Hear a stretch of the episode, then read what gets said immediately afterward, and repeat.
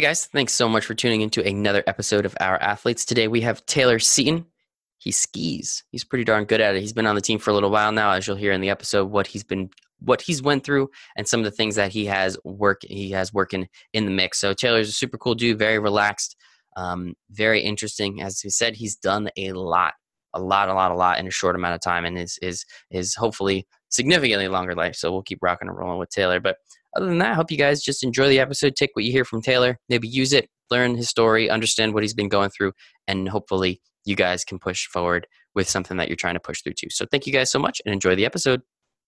All right, today another wonderful guest. We have Taylor Seaton of USA Skiing. Taylor was born in Boulder, Colorado, and moved to Avon when he was 11 to pursue, specifically to pursue skiing. So this dude's been in it for a while now.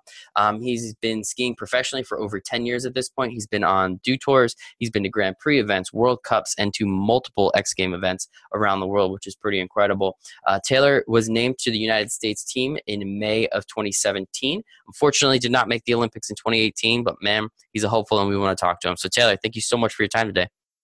Uh, thank you guys. Uh, pleasure to be here, Michael. Absolutely, man. No, I'm excited to hear your story. Excited to talk about some of this stuff. So, if you don't mind, actually, just giving us a little bit more background. I mean, as I, as I told you before the call, that's not that's not really a, a that's a, that's a small intro. I want to know a little bit more about you. I want to have a nice conversation about you and everything you've been through. So, if you don't mind, uh, I mean, I guess as most stories do, please start at the beginning.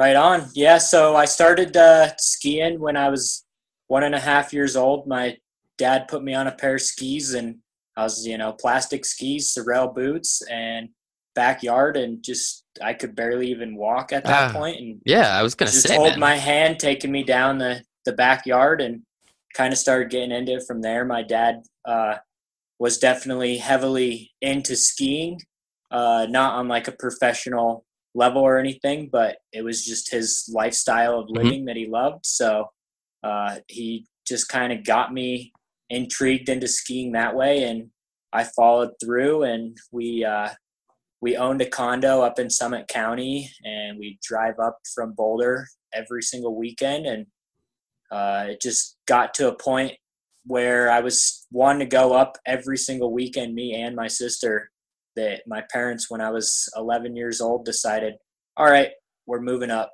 we're going full time.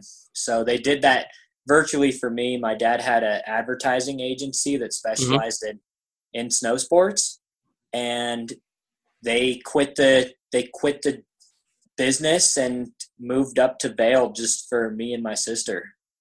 Really? I mean, that's incredible. So thank you so much to uh, to Mr. Seaton. That's pretty that's pretty fantastic. And I guess this was a little bit before um, you know, the internet really I mean, obviously it was around before. It sounds like this was before it really took hold and and a lot of digital marketing um, avenues came to be. So, I mean, that's an incredible amount of dedication that your parents gave to you and your sister. I mean, maybe at 11 you really didn't understand it, but looking back on it now, I mean, like what what kind of feelings and emotions do you have when it comes to understanding that your parents pretty much uprooted their life so that you could just ski every day? Yeah, uh, I I gotta thank them so much for doing that. And looking back, I actually kind of feel a little guilty for what mm-hmm. I did. We moved up to the mountains, and that year, I told my parents I was going to quit skiing if I oh. couldn't join freestyle. Ooh. So basically, they were not about to let me quit skiing, mm-hmm. and they they had to go with it. So they let me do freestyle, and under one condition was that I had to do moguls one one day every weekend. So it was either Saturday or Sunday. I had to ski moguls all day. But then the other day they'd let me go into the park, and at that point the park wasn't really taking off. But uh, my dad had taken me to all the U.S. free skiing opens that were taking place in Vail. So after going to the first one, I was like probably eight years old, 1998, I think it was. That I knew that that's what I wanted to do. It just looked so cool to me. And you know, at 2001, I the park scene wasn't really big, and my dad didn't really see much for it to come. But uh, you know, eventually after they supported me on my decision, and eventually after it started really taking place. You know, X Games started getting a lot bigger. They had gravity games, and I just kept following through doing the lower events. And then uh, when I was 16, I entered the Big Bear Open, and that was what really uh, I ended up winning it. And the prize for the Big Bear Open was you get to join the Honda Ski Tour, and so it had hap- It took place, I think, like February, and then there was one more stop in Squaw at the Honda Ski Tour. So I did the last stop of Honda Ski Tour, and then the next year is when it got bought out by uh, Mountain Dew and became the mm-hmm. Tour. Very cool. So that was that was my entryway to uh, to getting on the pro circuit, and then shortly after that, I uh, had my first X Games invite. That's incredible, man. That is super cool, and, and I absolutely do want to get to the X Games. I want to get to the Dew Tour and obviously the Honda Tour a little bit. But I mean, just going back, so you told your parents that you were going to quit skiing after they uprooted their entire life for you. That's pretty. Um, I mean, I guess at 11 or 12, I can understand. I mean, like, did you realize kind of what they did at that point in time? I mean, at 11 and 12, I don't even like. I barely have any recollection really of what was going on. I was what third, fourth grade. I don't know what I was doing. I was playing video games and doing stupid 11 year old stuff. Like, how did how did you kind of understand that whole situation and really really see and feel what was going on? Uh, dude, yeah, at 11 you're so young that you don't really understand what you're doing. Exactly. Kind yeah. of what your parents did just did for you. But in reality, I did not want to quit skiing whatsoever. Mm-hmm. I just wanted to join freestyle. Yeah. And I knew that what they did, I had that leverage. So mm-hmm. I was kind of one of those, you know, yeah. typical 11 year old just doing something that taking advantage of mm-hmm. the parents' way and getting your way. So that's what I did. Smarter than the average 11 year old. I like that, man. I like that. I mean, looking back, I mean, probably a couple choice words we could use, but we'll uh, we'll stick away from those and just realize that you're a pretty smart dude at a young age, even, uh, and you were capable of kind of figuring your way out around a couple stuff. So that's incredible, man. And so then you're you're skiing what sounds like constantly was there a reason why your parents wanted you to ski moguls was it because that was more of a way to receive money and actually become professional at the time at least uh, i don't think my parents were ever concerned in me becoming a professional skier like they just knew that that was the lifestyle they lived that lifestyle and mm-hmm. it was just a great you know lifestyle and a great group of people to be around mm-hmm, and mm-hmm. you get a lot of experiences from traveling and the people that you meet in skiing are more than likely going to follow you throughout your whole life which is kind of cool and they just kind of went off of that aspect of it but i think they wanted me to do moguls because they were concerned about me having the actual fundamentals to ski okay very cool when you're that young you know that that's the main thing is they considered like yeah you're going to go into the park and never learn how to actually ski you're just going to mm-hmm. whatever just they thought maybe around, yeah. yeah they thought that maybe i was the park thing was going to die off and then that was kind of going to be the end of me mm-hmm. uh, wanting to you know be a skier for life mm-hmm. and do you can you tell how much being your parents forcing you to ski moguls how that's helped you over over the time um i mean i guess a little bit i only really skied moguls for two years and after that like the freestyle scene really actually started mm-hmm. kicking off I, cool. I guess that was another thing is they didn't have events that I was capable of being able to enter mm-hmm. at that age. And they didn't even have skis that they didn't even have twin tips in my size. So, you know, at that point, like I was going off of jump switch and stuff, and we had moguls and aerials. They would call it big air, but it was we were going off of a mogul's jump mm-hmm. or off of an aerial jump, but instead of like they wouldn't let us go off of like the double or triples really. We had a single or we had like they called it the big air lip which is more of just the launch ramp style. And i was always going off of like the singles jump and like i was going switch off the jump. Didn't even have twin tips and i think that's when my dad really noticed like whoa this guy is doing something totally different. I i went to like my first aerial event and i did a switch 540 off of the jump and I landed it and I actually got like seventh place or something. and all the kids that beat me did like spread eagles and daffies and twister spreads and stuff. And my dad was like, "What? Hmm. Th- these judges are just mom and pop judges. What is going on here? Like, they have no idea." But I was also brand new into the scene, you know, mm-hmm, mm-hmm. and I was doing something that they had never seen before, and what they considered like, yeah, wasn't wasn't cool or wasn't there was no like trick list of that. You know, they had the 360 as being the best trick, but going off of a jump backwards, they had no idea mm-hmm. yeah, how to judge is, that. Yeah, absolutely. I mean, it sounds like to me being um, not the most knowledgeable going off backwards is a little bit more difficult. Um, so it would sound like it should be rated a little bit higher, but that is pretty interesting. Um, that's cool. I'm glad. I'm glad I got to ask that and really just get to understand a little bit more about what it was like. And I guess now getting to the events um, that you have done, the bigger ones at least, the the Dew Tours, the Grand Prix, the World Cups, even the X Games. I mean, what was that like at such a young age, kind of being thrust into this situation, especially you know specifically the Honda slash Dew Tour now? Um, what was that like, and really, I guess your first entry into the professional market, let's call it, and really getting to see and understand what a um, professional skier go through? Yeah, uh, that that actually had a big, kind of a big impact on how I've created my style of skiing. Because mm-hmm. I had uh, at that point, I went uh, from being coached. I was on like a ski club, Mm-hmm. And I went from being on a ski club to basically quitting that ski club and skiing on my own for that season. And that was why I had gone out to the Big Bear Open. It was like the first event that I had ever done out of state and had mm-hmm.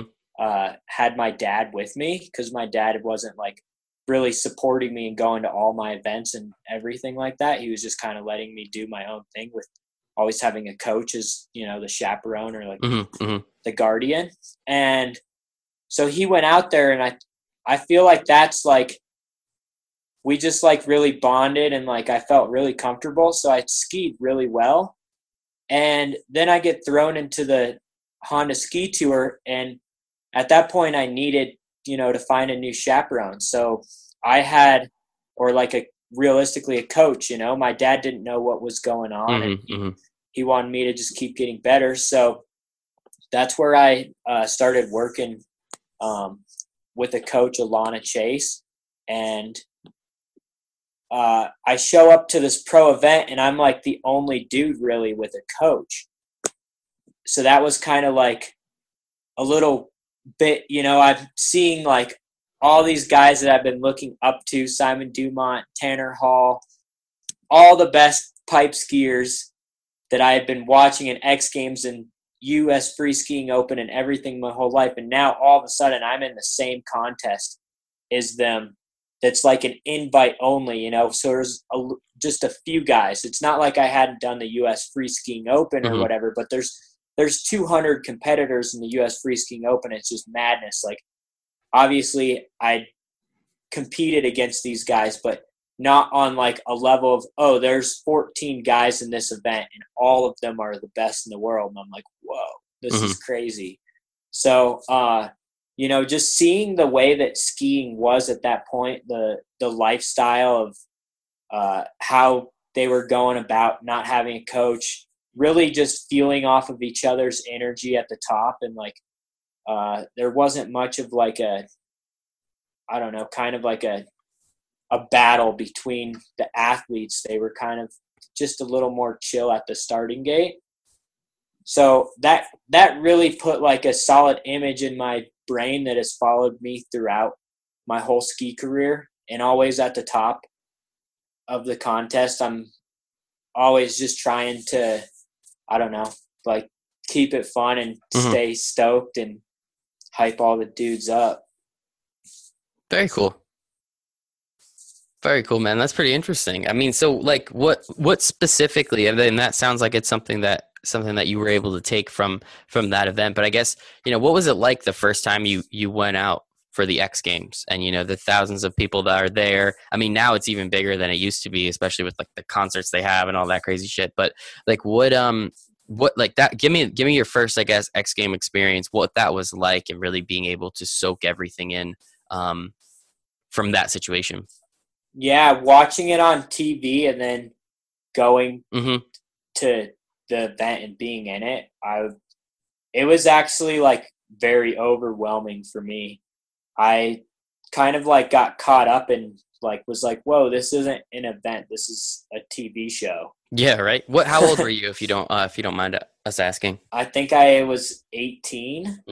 Okay, so 18 year old Taylor is, you know, last year 17 year old Taylor watched it on TV, and now this year 18 year old Taylor is actually in it and experiencing it. I mean, I could only imagine what that's like. That's a, that's a huge change in a year, going from something that you look up to and and and look excited for every year to now you're at the top of the mountain and you're at the top of the pipe and you're the one that has to you know go down it and impress all the TV viewers. I mean, yeah, there's millions of people watching you on TV. I mean, like how did you how did you deal with that situation and really make sure that you were capable of, you know, landing your run like you were supposed to? I was so intimidated. I actually fell on all three of my runs. Oh man, no I've, way. I've actually had pretty like bad luck at X Games is having it be my uh, you know, the biggest event. I always put too much pressure on myself always and I want to do so well. Mhm. And it always seems like it kind of backfires. Mhm. It's more the events that like I don't focus on doing well that I just actually ski my best. Mhm. Or something where I want to ski just for myself. And I kind of I felt like about midway through my career is where I started skiing uh, more for the judges than skiing for myself. And that's when that's actually what started getting me into becoming a qualified judge. Mhm. Is to figure out how I could ski more for me than ski for the judges. Yeah, yeah, and that's definitely. I mean, obviously, you have to do what you have to do. Um, it's your profession, it's your it's your livelihood. But it definitely sounds like you. I mean, even from what you were telling me before and what you learned from all the other riders, it's like you know you you try and just keep everyone else enjoyed. You try and have a good time. Everyone's stoked to use your word to keep everyone light, to keep it chill event.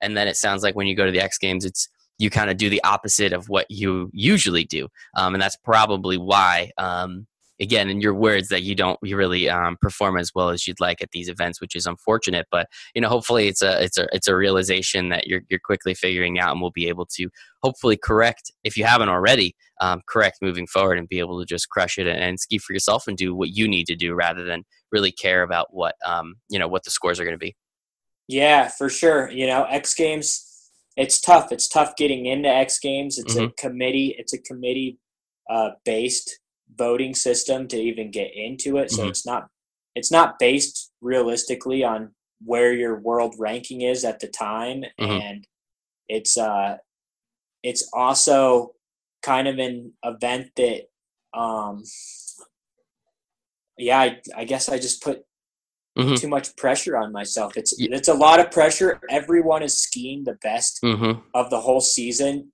that's normally the highest uh, skiing performance out of every single athlete that's there they're going to try their best tricks. So regardless even if i have skied my best uh, you know past few years that i have been in x games i think i've done uh, every year my i do better and better Mhm. performance wise and i guess it's slightly getting better in results but it's just a tough event Oh my god! Yeah, as you said, I mean, it's it's it's uh, you know another uh, a, a snowboarder actually explained to me it's the Super Bowl essentially um, for skiing and snowboarding. I mean, it's like one of the biggest events of the year, if not the biggest event of the year, and it's you know it's it's it's pretty wicked being able to be there. And and again, as we said, I mean, I think ratings for like 2016 or 17 it was like 33 million people 35 million people watch it. So yeah i can understand the intimidation factor i can understand the pressure that you're putting on yourself especially after being there uh, for a few years now which is incredible in itself and you should be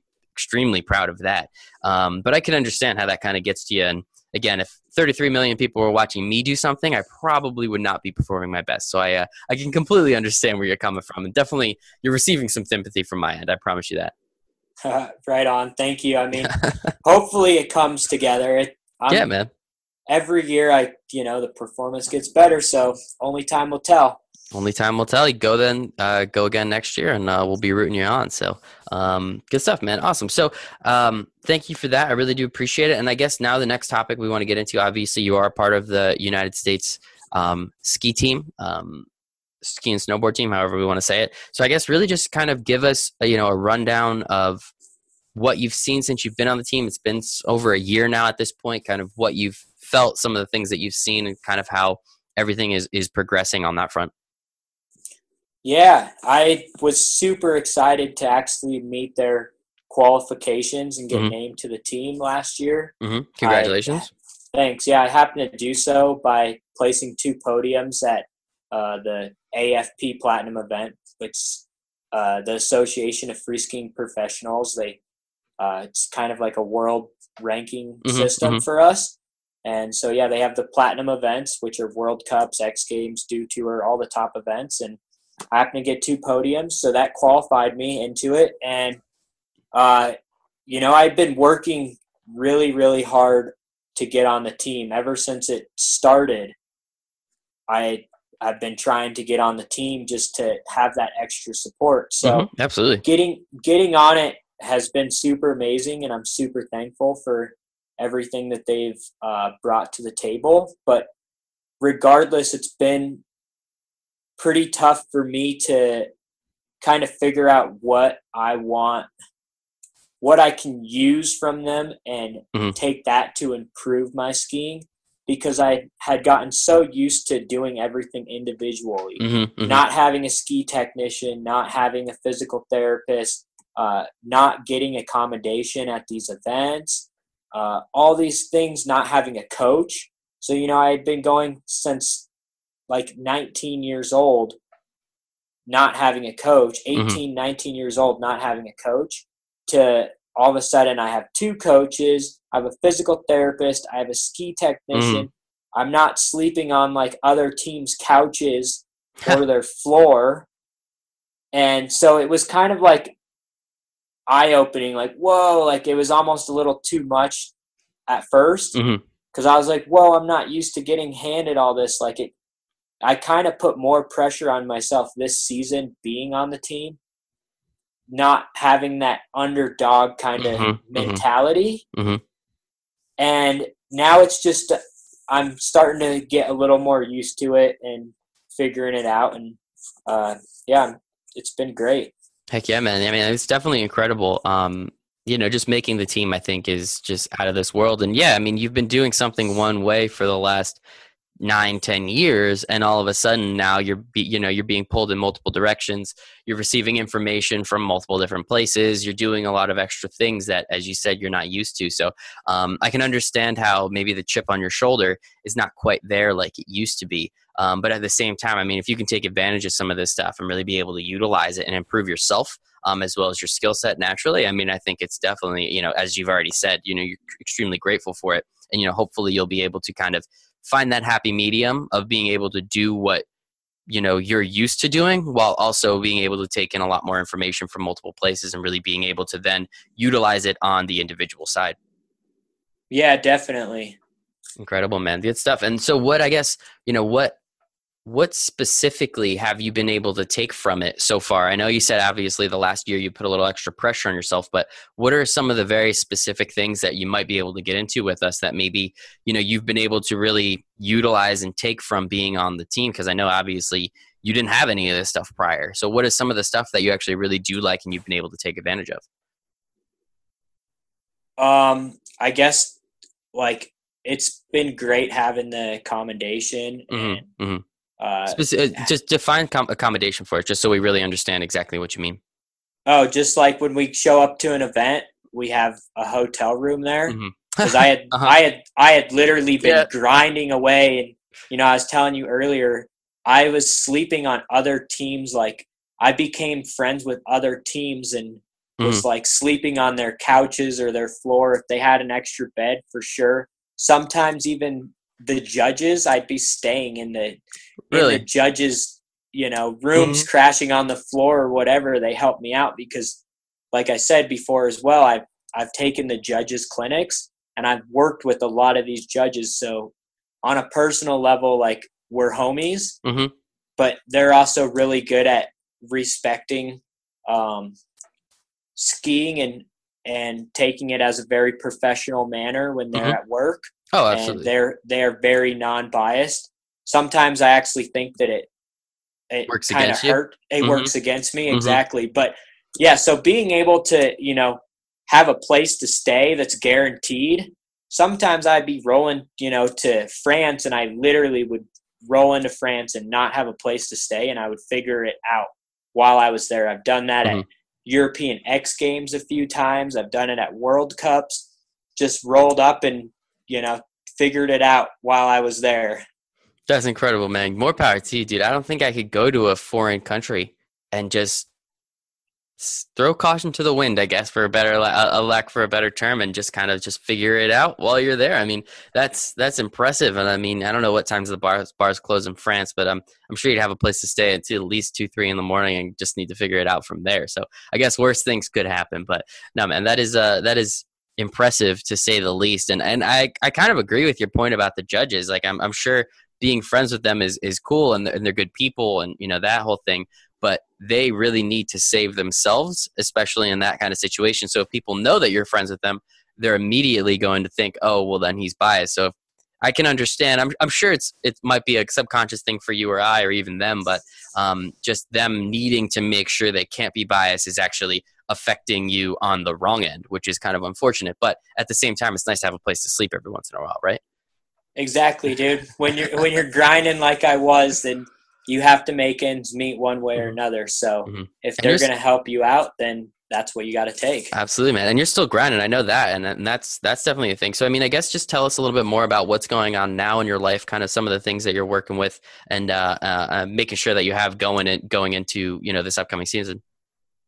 Yeah, for sure. So you know, being on the U.S. team, we get the uh, center of excellence in Park City to you know do physical mm-hmm. therapy mm-hmm. to work out use the gym their all their facilities they have then they have like the uop with the water ramps and they have like that uh, snow flex jump to like an airbag mm-hmm. so they've got all these great things but now like i'm to the point of skiing where i'm like trying to actually make a living i i'm not making a living skiing so i'm mm-hmm. like mm-hmm. kind of going outside of skiing to try to figure it out. And past few years, I've gotten summer jobs, and sometimes I've even had winter jobs. I've mm-hmm. uh, I worked uh, uh, for a log rest home restoration company.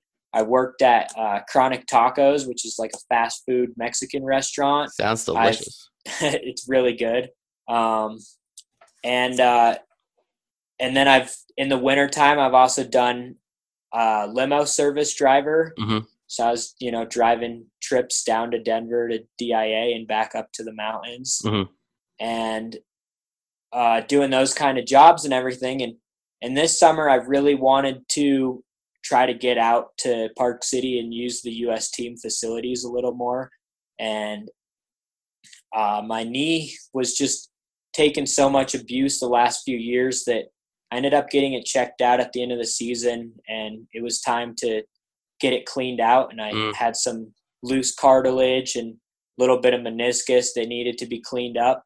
So I ended up getting surgery in July, and that was just going to basically cut me from uh, being able to do any more training. Mm-hmm. And I didn't really have the funds to make it out to Utah to, to spend the summer out there to rehab. So I ended up uh, staying here in Colorado and I started doing uh, real estate classes, and I'm down here in Denver uh, living with my girlfriend.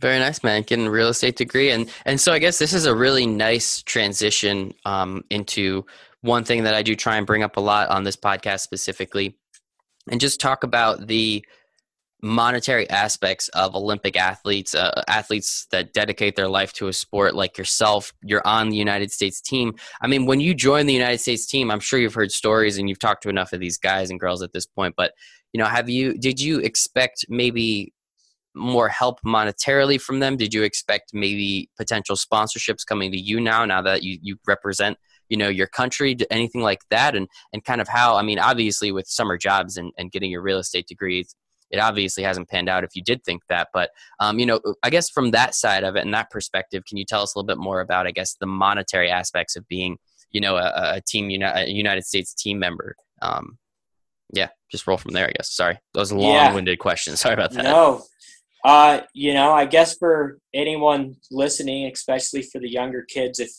if you think you're gonna get rich off of skiing, you're definitely in the wrong sport. Skiing mm. is a lifestyle, and you're only doing it because you love it, absolutely, because it's your life.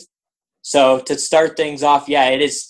It is very tough to make a living. Very few athletes, only the top couple athletes in the world mm-hmm. are making, you know, okay money mm-hmm. compared mm-hmm. to any other professional athlete. It's like at the very bottom, mm-hmm. for sure. Uh, but yeah, it's it has been tough. I did think you know getting on the U.S. team was gonna uh, help me find more sponsors, but the ski industry is really just hurting so bad that I've actually been lucky enough to look outside of the ski industry. Um, a lot of athletes go to to the energy drink side of the sport, and I've never really been like a fan of energy drinks. I think they're poison, and uh, I actually ended up getting a sponsorship with a beer company. Not saying that, you know, drinking beer every single day is going to be mm-hmm. healthier than drinking, mm-hmm. uh, you know, a can yep. of Red Bull or Rockstar or Monster every day. But uh, I feel like it's just something that I'm, at least I'm not representing a mm-hmm. poison, although it is, you know, any kind of substance can be abused in any way. Absolutely. But I'm lucky enough to have Montucky Cold Snacks as my beverage sponsor. Mm-hmm. And uh, one of the most uh, sponsors that I'm most excited about is actually Vail Aspen Breckenridge Dermatology. Mm-hmm. Interesting. And, and, that came about uh, at X Games. And, um, you know, we're out being an athlete you are out in the sun all the time mm-hmm. especially extreme sports athlete mm-hmm. and you know it's something that gets looked over big time a lot of spon- a lot of athletes don't have you know a, a sunscreen sponsor or anything so when i got introduced to Vail aspen dermatology it was just a perfect combination because they were going to provide me with dermatology approved sunscreens uh, free skin checkups nice and you know everything on that behalf. And then i also get to educate other people that are into skiing and being outdoors to how dangerous the sun actually is and what it can cause. You know i've i've had uh, grandparents uh, die from skin cancer. Unfortunately I've, I've had, friends parents already die from skin cancer. So mm-hmm. it, it's something that's around and it's real. And most of the time it's from being overexposed to sun for too long. Mm-hmm. so uh, me getting educated by them and then me being able to educate other athletes mm-hmm. it's just a perfect combination. So i'm super excited to be working with them. Yeah man that's incredible. I mean i um, my mom had skin cancer. She's she's fine now. My grandmother had it and she's also fine now. So no it's it's definitely something that i think you know a lot of people don't realize how common it is um, especially because yeah mo- most of it is led by the you know being outside too much um, you know, I love being outside. I could, I would do it more, and I could do it more, but at the same time, you know, day jobs and everything. But um, no, it's definitely something. You know, that that's a pretty interesting, you know, sponsor you have, and that's pretty cool that they were they were open and willing, and and you you know are also you know aligned with what they're doing. I think that's pretty cool and really does help both of you out. You know, if they're getting exposure and you you're you know getting a the ability to educate people and get get more people healthy, but um, b also you know get something out of doing it. Um, you know, I think that's you know monetarily, I think that's pretty important. Yeah, definitely. They're big time support, and they're helping me be able to travel more and mm-hmm. uh, you know get to more events and do more things. Uh, I was lucky enough to get to film with Tanner Hall for his movie coming out in the fall. Very cool. So I'm pretty excited to showcase uh, my first skiing in like an actual ski movie. Mm-hmm. And it was only a 10 day trip up to Montana, but uh, pretty excited that it's finally started. And that's also going to be my next focus uh, for next season. On top of competing with Halfpipe, I'm also going to be working hard to try to put, you know, better skiing to film mm-hmm. for a new movie. Very cool, man. That's awesome. Yeah, I mean, content is almost the name of the game now um, with really anything um, at this point in time, and I'm, I'm, sure it will be moving forward, especially with the ease of creating it. Um, and I say ease with quotation marks, considering you know if you have an iPhone, you can do something. You have a smartphone with a nice camera, you can do something. Obviously, if you're trying to make major productions or real and nice, solid productions, you're going to need something a little bit better, and you're going to need people to help you out. But it's still again, the cost of entry is significantly lower than it used to be, and the ability to get in front of millions and millions of people considering social media, websites, everything of that nature, um, I also think is uh, is pretty important too, man. So that's that's super cool. Definitely excited to hear more about that and kind of what you got rolling um, when all that stuff really does start to uh, start to accumulate a little bit more, I guess. Yeah, it's, it's definitely interesting getting into the scene and realizing how tough it actually is for the film skiers because these production companies aren't making the money that they used to. Mm-hmm. So the budgets are much lower and they are relying a lot more on athletes' budgets mm-hmm. to be able to produce the content for them. So definitely the name of the game has changed up a lot. You know, it's a lot cheaper to produce the films, but they aren't making any money because mm-hmm. all the ski films basically these days come out online for free and then there's the select few major companies that you know sell them on itunes as just digital so mm-hmm. you're not selling dvds really and there's no hard uh, mm-hmm. money involved Mm-hmm. Yeah, no, that's that's a really good point. Um, that's definitely definitely a very good point, and also the amount of them, I'm sure, is significantly higher because of the barrier to entry. So yes, you have the ability to make them, um, and that's where I do believe that the content will shine. If you're making good content, people will watch it, especially on YouTube. You have pre-ad, mid-ad, you know, end-ad rolls. So um, you know, the the ability to make money is there, but as you said, it's not it's not quite the same as it used to be. So that's that's very interesting. So I mean, Taylor, thank you so much. Is there anything else that you want to, um, you know, just tack on to the end of this? I mean, we've been able to talk about pretty much everything that I'm, I was looking for. If there's anything else that you want to talk about, man, I'm, I'm all ears. I got you for a couple more minutes. So I don't mind. Uh, no, I think that's pretty good. It sums everything up pretty well. Everyone knows what's going on. Getting the mm-hmm. real estate license. I'm heading down to New Zealand to ski for five weeks next. In, nice. Or I guess just under two weeks. So I'm mm-hmm real excited to do that and real excited to finish up class here tomorrow and take the exam and hopefully pass and actually get this real estate license and just kind of looking outside of the industry to keep my ski career going but mm-hmm. definitely uh, not thinking any differently on the terms of it's over under any means just have to look outside the industry and that's mm-hmm. just how it's going for everyone Love it, man. That's incredible. Keep your head up. Keep doing your thing. Uh, you know, good luck on your test. By the end, by the, by the time this airs, you will have already passed, of course. Um, and hopefully sold your first house by then. So that's that's what we're doing, and it's not too long from uh, from recording to airing. So I just have very big dreams for you. I got big aspirations. So thank you so much one more time, Sailor T. Uh, Sailor Teton. There we go. Taylor Seaton of USA Skiing. Um, out of the Colorado, I guess you're in the Denver Boulder area now, enjoying himself. Um, Taylor, thank you so much. Uh, thank you so much for joining us today. We sincerely appreciate it. Yeah, for sure. I'd like to give a shout out to my sponsors Atomic, Tyrolia, Uvex, Montucky Cold Snacks, Vail Aspen Breckenridge Dermatology, and Dano Bruno for helping me out for so many years with gear and getting uh, footbeds and all my product on point. Love it, man. Thanks again, everyone. Absolutely. We appreciate it. Please um, let us know if you don't mind giving us links to everything for yourself as well, um, for your sponsors, for yourself. That way we can get them out there a little bit more. But other than that, man, sincerely appreciate it. I hope you have a wonderful day. Thank you. Thanks for having me, Michael. Have a great day. Hey guys, thanks for listening to this episode with Taylor. One more time, sincerely appreciate um, everything that you're able to do by listening. If you could follow us at ourathletes.us on Instagram, Michael at ourathletes.us if you want to shoot me an email. Please follow follow Taylor on all his socials. Everything will be in the show notes.